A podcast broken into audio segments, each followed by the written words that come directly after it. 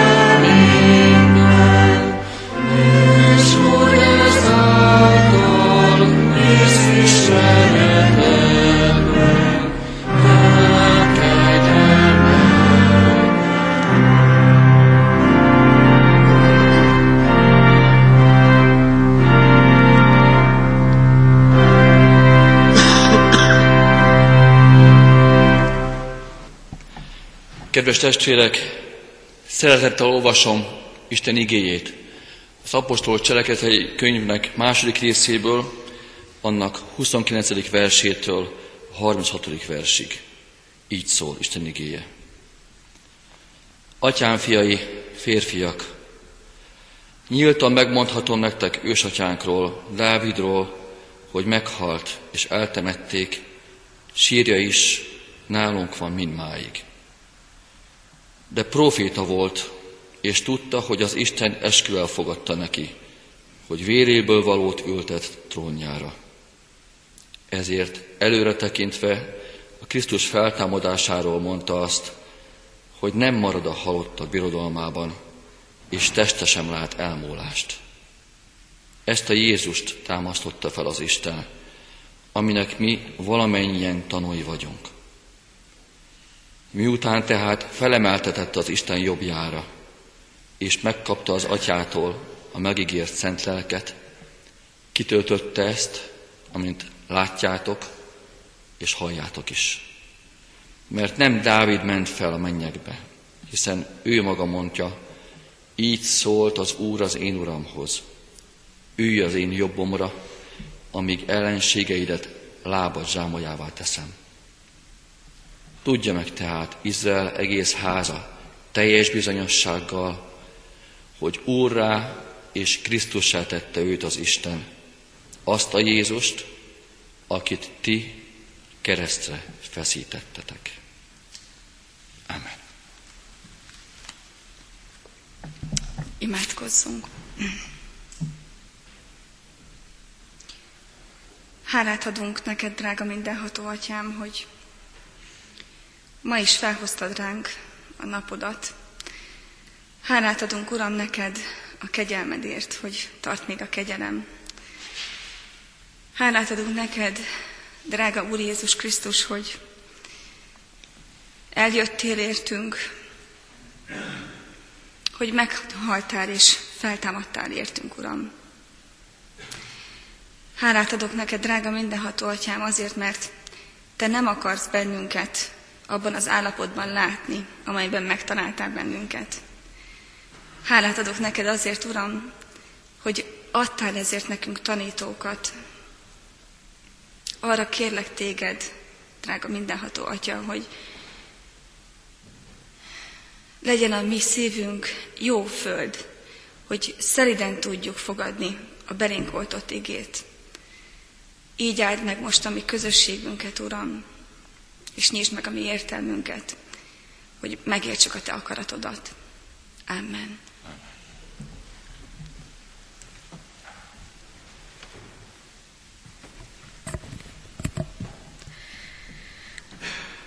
A fölolvasott ige szakaszból egyetlen egy verset szeretnék kiemelni, az utolsót, a 36-at, ami így hangzik.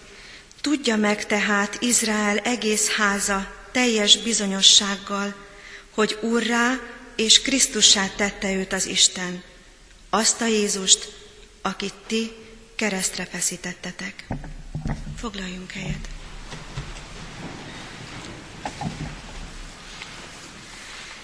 Volt egyszer egy ember, nagyon régen élt, több ezer éve. A munkája nehéz munka volt, nehéz fizikai munka. Általában éjszaka dolgozott. Munkájának eredményessége bizonytalan volt, előre kiszámíthatatlan. Halászember volt. Egyszer egy eredménytelen halászat után egy reggeli órában érdekes dolgot vett észre, illetve hallott a partról. Egy idegen ember, egy furcsa ember tanította a többieket. Egyszer csak megszólította. Beszállhatok a hajódba? A mi emberünk megengedte, és onnan tanított az idegen. Aztán kérte, hogy menjen beljebb. Beljebb vezet. Azt kérte, vesse ki a hálóját. Badalságnak tűnt, ilyenkor kivetni a hálót. De nem akar tiszteletlen lenni, kivetette. Pár percen belül a háló roskadozott a halaktól. A mi emberünk az első meglepetése után nagyon kényelmetlenül érezte magát. Mi történik itt? Ez nem természetes kellemetlen volt. Ideges lett. Aztán szólt hozzá az idegen, és megnyugodott. Olyannyira, hogy ott hagyott mindent, és csak vele érezte jól magát ezentúl. Az élete megváltozott. Békesség, öröm, lelkesedés költözött a szívébe. Telt múlt az idő. Kiderült, hogy a tanítót nem mindenki szereti. Sőt, veszélyesnek tartják. Halára is ítélték. A mi emberünk összezavarodott. Nem értette, mi történik. Egy kellemetlen helyzetbe még azt is letagadta, hogy ismeri a tanítót. Amikor rádöbbent, mit tett, nagyon szégyelte magát. Borzasztó lelkiismeret furdalása lett. A dolgok kilátástalannak és bonyolultnak tűntek. A tanítót kivégezték, de a harmadik napon még a teste is eltűnt a sírból. Emberünk olyan kuszának látta a helyzetet, hogy visszatért az egyetlen biztosnak vélt ponthoz, a halászhálóhoz. Egy sikertelen éjszakai halászat után egy idegennek tűnő ember szólította meg a partról. Vessétek ki a hálót a jobb oldalra. Emberünknek furcsa érzése lett. A szituáció ismerős. Igen, ő az, a tanító. Hát nem halt meg. Tényleg feltámadt. Valószínű mindannyian rájöttünk, hogy Péterről és Jézusról van szó. Péter Jézushoz való viszonya kulcs szavakban a következőképpen foglalható össze. Odaadás, lelkesedés, fogadkozás, tagadás, értetlenség. Egy szóval kiegyensúlyozatlanság. Ennek ellenére Jézus ennek a Péternek, ennek a kiegyensúlyozatlan életű, sokszor értetlenkedő Péternek feladatot ad, mert még mindig szereti őt. Azt a feladatot kapja, hogy róla, Jézusról és a vele történtekről tegyen bizonyságot a további életében. Érdekes dolog történik, Péter rádöbben, hogy nem a saját hiányosságaira, alkalmatlanságára kell nézni, hanem Jézusra.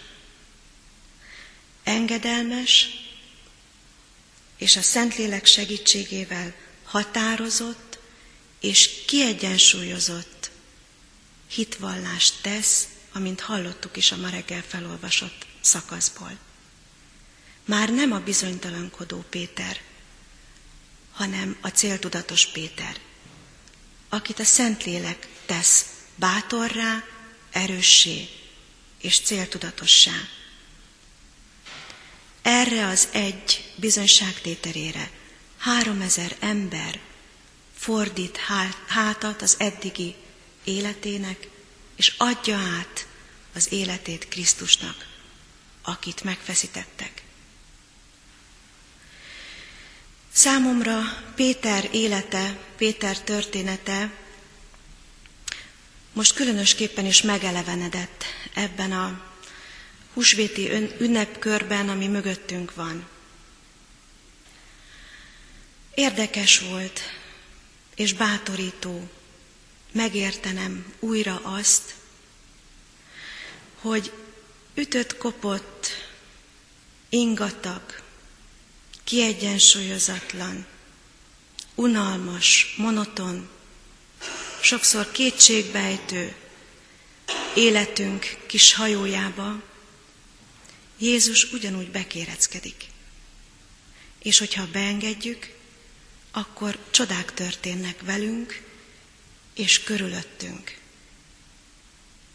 Ez biztos, hogy így van. Ezt Péter élete is tanúsítja. És bátorítás ez a mi számunkra is. Még egy dolog volt, ami összekapcsolódott számomra a ma reggel olvasott igével. Erről a bátor hitvallásról jutott eszembe, ami már korábban is foglalkoztatott, mégpedig az a gondolat, hogy egyházunk az idei évre a hitvallást állította a középpontba.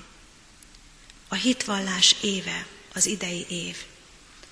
Amikor először meghallottam ezt a jelmondatot, ezt a célkitűzést, akkor úgy elintéztem magamba, hogy az egyháznak ez egy jó jelmondat, hitvallást kell tennie mindig, ez rendben van. Aztán ott motoszkált a szívembe, hogy ez nem csak ilyen intézményi jelmondat, hanem a jelmondatok akkor érnek valamit, hogyha személyesek is, mert ennek az egyháznak én is tagja vagyok. Hitvallás. Akkor már egy picit elkezdett szorongatni a gondolat. Hogyan tudok én hitvalló életet élni? Miről tegyek én bizonyságot? Milyen hitet valljak én meg? Azt a picit, azt a törékenyt, azt a semmiséget? Kinek lesz ez jó? Aztán rádöbbentem, Péter története is segített, hogy rosszul gondolkozom. A hitvallás középpontjában nem én vagyok. Nem én vagyok a tökéletlen, a gyönge, a kiegyensúlyozatlan, hanem a tökéletes. Az a tökéletes Isten, aki tökéletesen eleget tett nagypénteken a kereszten az én bűneimért. Őróla kell hitvallást tennünk. Nem magunkat kell középpontba helyezni. Nem a mi eredményeink vagy eredménytelenségeink a lényegesek. Egyedül az Isten fia, Jézus Krisztus, aki meghalt értünk. Ő a hitvallásunk középpontja. Ő kell, hogy ott legyen a mindennapjainkban, őt kell a mi életünknek hirdetni. Sokszor némán csak a tetteinkkel, az életünkkel, de időnként a szavainkkal is meg kell tennünk. Ez a feladatunk. És ha bátrak vagyunk, és kérjük a Szentlélek segítségét, akkor meg tudjuk tenni, és ha megtesszük, csodákat fogunk átélni. Amen. Drága mennyei édesatyánk, köszönjük neked ma reggeli üzenetedet. Köszönjük, Urunk, hogy nem mondasz le rólunk, pedig olyan ütött kopott a mi életünk hajója, bár igyekszünk mázolni, fényesíteni kívülről sokszor, de azért tudjuk a szívünk mélyén, hogy sok a bizonytalanság, sok a kiegyensúlyozatlanság. De köszönjük, Urunk, hogy nem mondasz le rólunk. Köszönjük neked, hogy a te fiadat azért küldted, hogy megmentsen minket, megerősítsen minket. Köszönjük a szent lelkedet, aki bátorságot is ad, és bölcsességet. Áldj meg minket, Urunk, hogy tudjuk megtenni, amit kérsz tőlünk, és azt a feladatot ellátni, amit ránk bízol. A Te fiad nevébe kérünk. Amen. Együtt közösen az útról tanult imádságot is mondjuk el. Mi, atyánk, aki a mennyekben vagy, szenteltessék meg a Te neved, jöjjön el a Te országod, legyen meg a Te akaratod, amint a mennyben, úgy a földön is. Mindennapi kenyerünket add meg nekünk ma, és bocsásd meg védkeinket, miképpen mi is megbocsátunk az ellenünk védkezőknek. És ne vigy minket kísértésbe, de szabadíts meg a gonosztól, mert tiéd az ország, a hatalom és a dicsőség mind örökké. Amen. Vegyük Isten áldását. Jézus Krisztus mondja, légy hű, mint halálig, és neked adom az élet koronáját. Amen. Reggeli csendességünket a megkezdett 225. dicséret éneklésével zárjuk, az 5., 6. és 7. verseket énekeljük. Az 5. vers így kezdődik, adjad, hogy lássuk a világosságot.